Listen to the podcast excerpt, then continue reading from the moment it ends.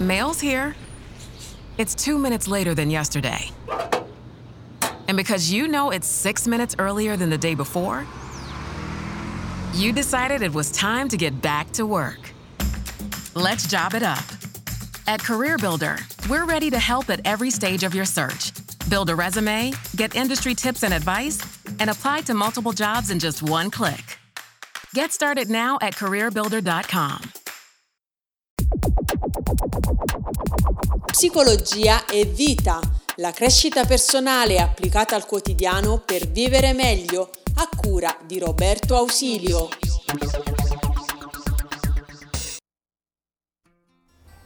Eccolo, eccolo qua, lo zainetto, lo zainone, a seconda delle situazioni che ci portiamo addosso, che ci portiamo sulle spalle, tutti quanti noi, chi più e chi meno. Da quando nasciamo a quando diventiamo adulti, eh, iniziamo a mettere in questo zaino, senza che ce ne accorgiamo, le nostre esperienze difficili, le cosiddette esperienze traumatiche. Se ci va bene, quando siamo adulti questo zaino pesa ma non troppo, se invece ci va un po' male questo zaino diventa pesantissimo, ci ingobbisce e ce lo portiamo addosso tutto il tempo, non riusciamo a togliercelo e a liberarcene. E cosa c'è qui dentro? Ci sono i traumi dell'infanzia all'inizio che vengono messi qui dentro e poi successivamente tutte le traumatizzazioni del presente tra cui l'ultima, un po' per tutti, è questa proprio del Covid.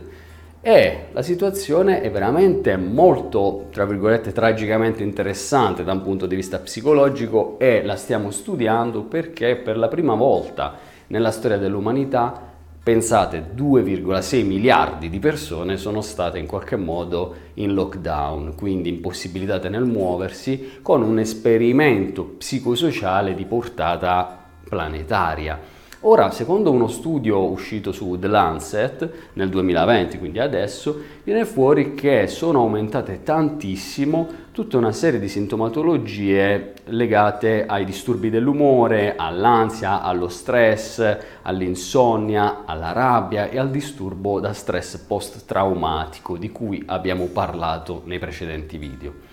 Oggi vorrei focalizzare con voi l'attenzione su quello che in psicologia chiamiamo traumatizzazione vicaria.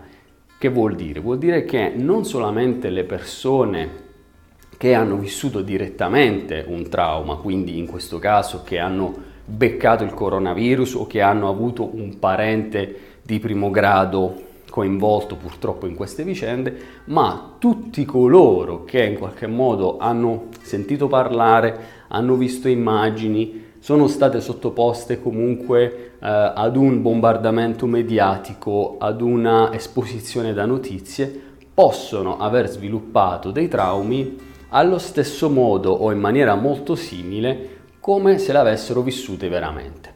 Questo della traumatizzazione vicaria è un dato di fatto che noi conosciamo in psicoterapia perché a volte lo psicoterapeuta, eh, in qualche modo, anche se non ha vissuto i traumi, quando i pazienti gli raccontano determinate cose, deve fare i conti con questa che è la traumatizzazione vicaria, cioè come se lui l'avesse in qualche modo vissuto. Perché? Perché la nostra mente inconscia non è in grado di distinguere nettamente tra la realtà e l'immaginazione, tra quello che vediamo effettivamente e quello che vediamo in televisione. Quindi ci possiamo trovare traumatizzati senza che neppure ce ne siamo accorti e senza aver vissuto direttamente quella situazione. Dimmi se anche è stato così per te e che tipo di sintomi in seguito al lockdown hai sviluppato, se li hai sviluppato. Se hai difficoltà ad esempio relative all'umore, se hai difficoltà di ansia, scrivilo qui nei commenti e parliamone insieme. Ora è chiaro che se tu portavi già lo zaino pesante, questi pesi in qualche modo si vanno a sommare a quelli precedenti. Quindi se noi vogliamo in qualche modo limitare i danni del post-Covid, dobbiamo sicuramente fare una roba molto importante, cioè andare ad aprire questo zaino e partire dall'inizio, togliere via quelli che sono i pesi che ci portiamo dall'infanzia. E come si fa questo? Primo consiglio è un discorso di psicoterapia. Psicoterapia, in particolare psicoterapia EMDR, molto utile nelle situazioni di traumatizzazione, anche di traumatizzazione vicaria, perché ci permette di aiutare la parte interiore del cervello, quindi il sistema limbico, l'ipotalamo, l'amigdala, quelle strutture deputate ad accendere le reazioni fisiologiche, quelle meno soggette al controllo cosciente, ci permette di desensibilizzarle e di renderle più fluide. Quindi primo consiglio è una buona psicoterapia. Secondo consiglio che posso darti in questa fase post-Covid è quello di scrivere.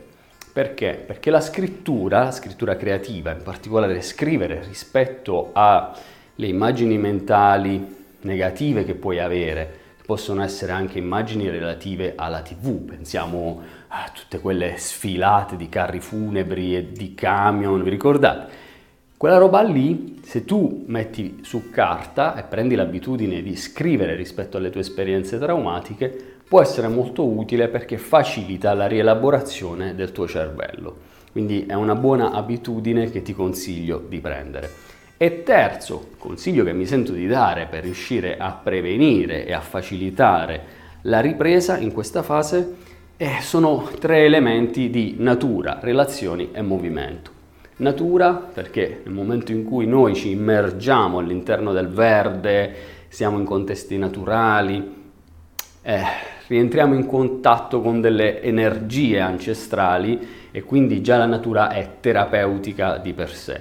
Movimento, movimento fisico, riattiva il nostro organismo, riattiva la respirazione, può essere molto utile e buone relazioni con gli altri che sono sicuramente una delle basi per la longevità e per la nostra salute.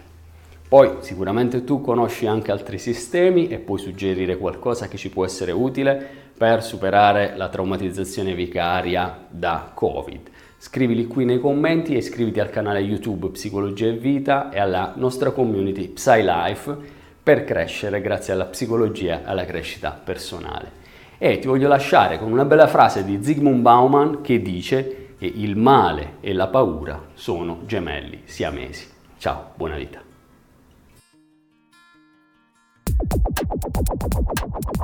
Psicologia e vita la crescita personale applicata al quotidiano per vivere meglio, a cura di Roberto Ausilio. And now it's Geico's Motorcycle Rules of the Road. Before you ride, make sure your mirrors are clean and adjusted properly. And if you're going on a group ride, make sure the lead biker knows where they're going. Uh, Ed, quick question. Where are you taking us? Oh, I have no idea. What, am I the leader? because I was uh, following that dude with the red helmet. Where, where is he? And the rule to saving on motorcycle insurance is in 15 minutes, Geico could save you 15% or more.